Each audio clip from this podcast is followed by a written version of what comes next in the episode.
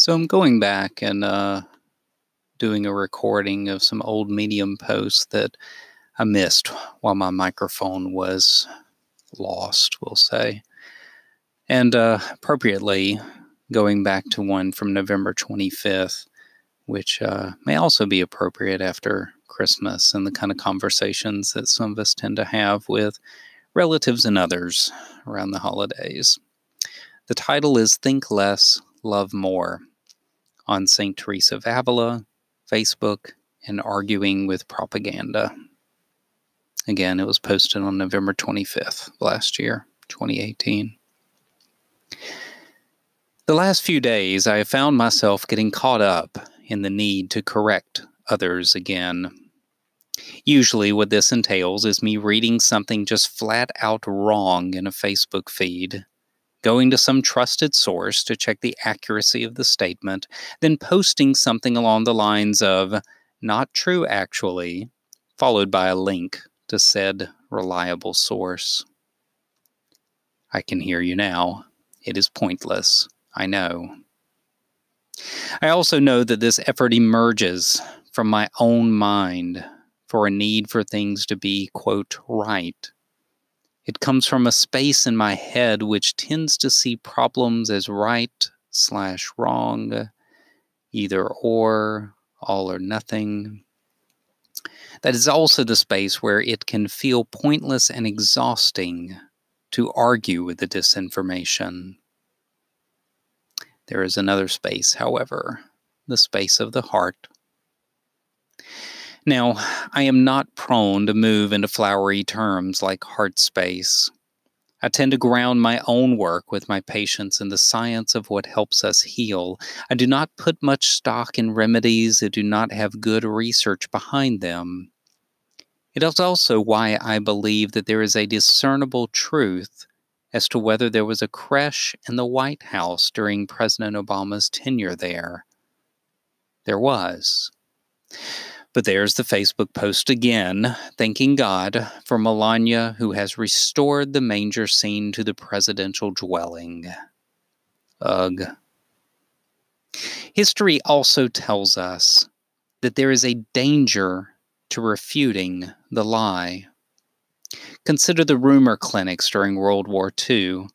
They were set up for the express purpose of exposing propaganda of holding the claims up to the light and showing that they were false, yet they were dogged by accusations that repeating the rumor only helped the rumor spread.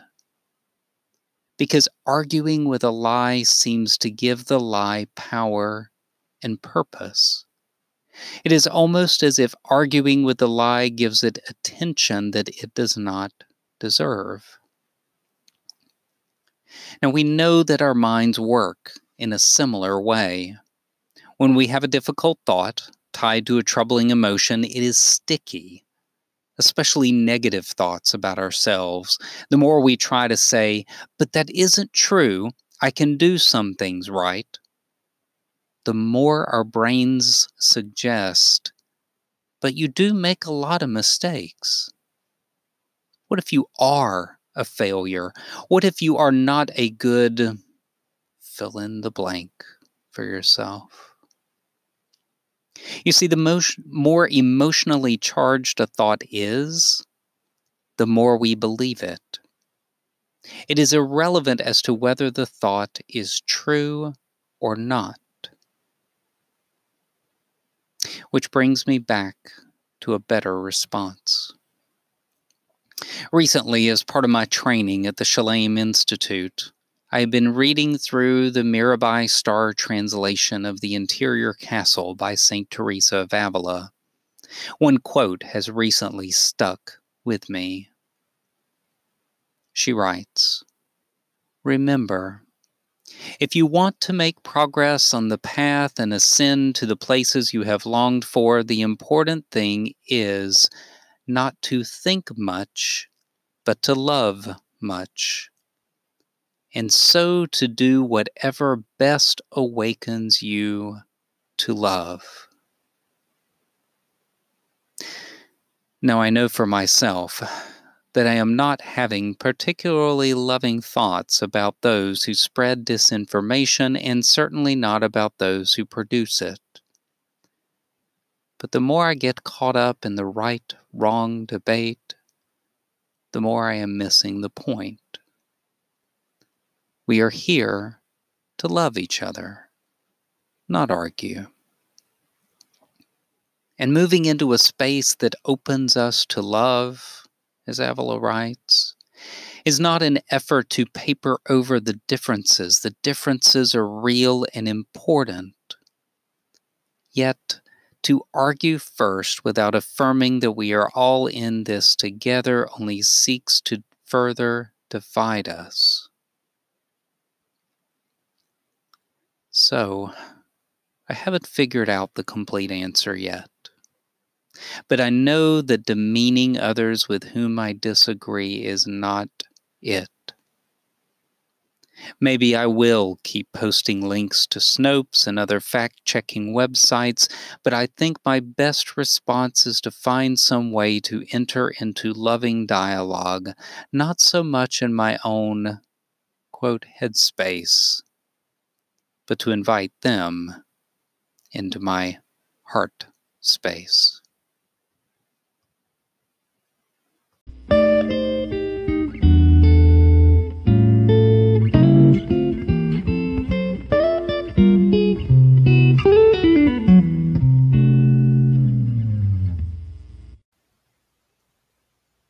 As a note of explanation, I am a clinical social worker and I work in a fairly rural area with few clinicians. So if you're a licensed mental health professional like me, it is a place where you can still make a good go of it in private practice. But what that also means is that you will work with a wide variety of people, even more so if you are willing to and competent working with children. For me, I see children, adolescents, and adults, with a few older adults and couples thrown in too. It can make for a fun and varied day in the office. If you're listening to this recording and it's helpful, I'm glad, but um, please know that listening to something like this, while it may be educational and helpful, is no substitute for seeing a clinician. So I hope that you're able to find somebody in your area that uh, that you feel a good alliance with and can be helpful to you. So I'm going back and uh, doing a recording of some old Medium posts that I missed while my microphone was lost, we'll say. And uh, appropriately, going back to one from November 25th, which uh, may also be appropriate after Christmas and the kind of conversations that some of us tend to have with relatives and others around the holidays. The title is Think Less, Love More on St. Teresa of Avila, Facebook, and arguing with propaganda. Again, it was posted on November 25th last year, 2018. The last few days, I have found myself getting caught up in the need to correct others again. Usually, what this entails is me reading something just flat out wrong in a Facebook feed, going to some trusted source to check the accuracy of the statement, then posting something along the lines of, not true actually, followed by a link to said reliable source. I can hear you now. It is pointless, I know.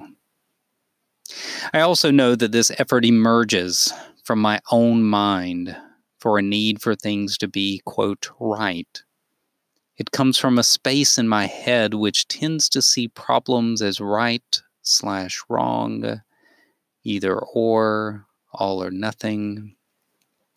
That is also the space where it can feel pointless and exhausting to argue with the disinformation. There is another space, however, the space of the heart now, I am not prone to move into flowery terms like heart space. I tend to ground my own work with my patients in the science of what helps us heal.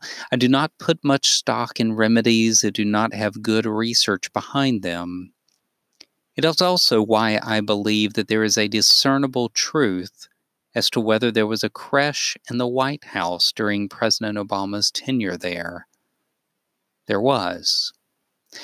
But there's the Facebook post again, thanking God for Melania, who has restored the manger scene to the presidential dwelling. Ugh. History also tells us that there is a danger to refuting the lie.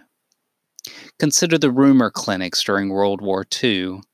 They were set up for the express purpose of exposing propaganda, of holding the claims up to the light and showing that they were false.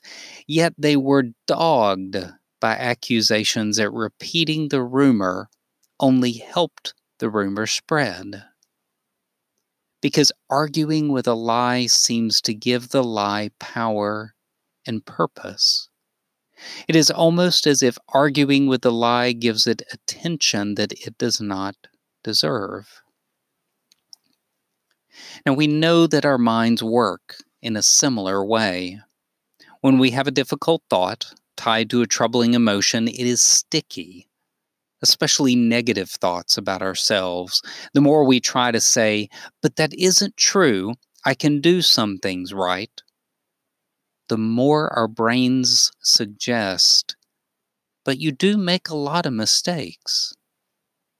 What if you are a failure? What if you are not a good fill in the blank for yourself? You see, the most, more emotionally charged a thought is, the more we believe it. It is irrelevant as to whether the thought is true or not. Which brings me back to a better response. Recently, as part of my training at the Shalem Institute, I have been reading through the Mirabai Starr translation of The Interior Castle by St. Teresa of Avila. One quote has recently stuck with me. She writes Remember, if you want to make progress on the path and ascend to the places you have longed for, the important thing is not to think much, but to love much. And so to do whatever best awakens you to love. Now, I know for myself that I am not having particularly loving thoughts about those who spread disinformation and certainly not about those who produce it.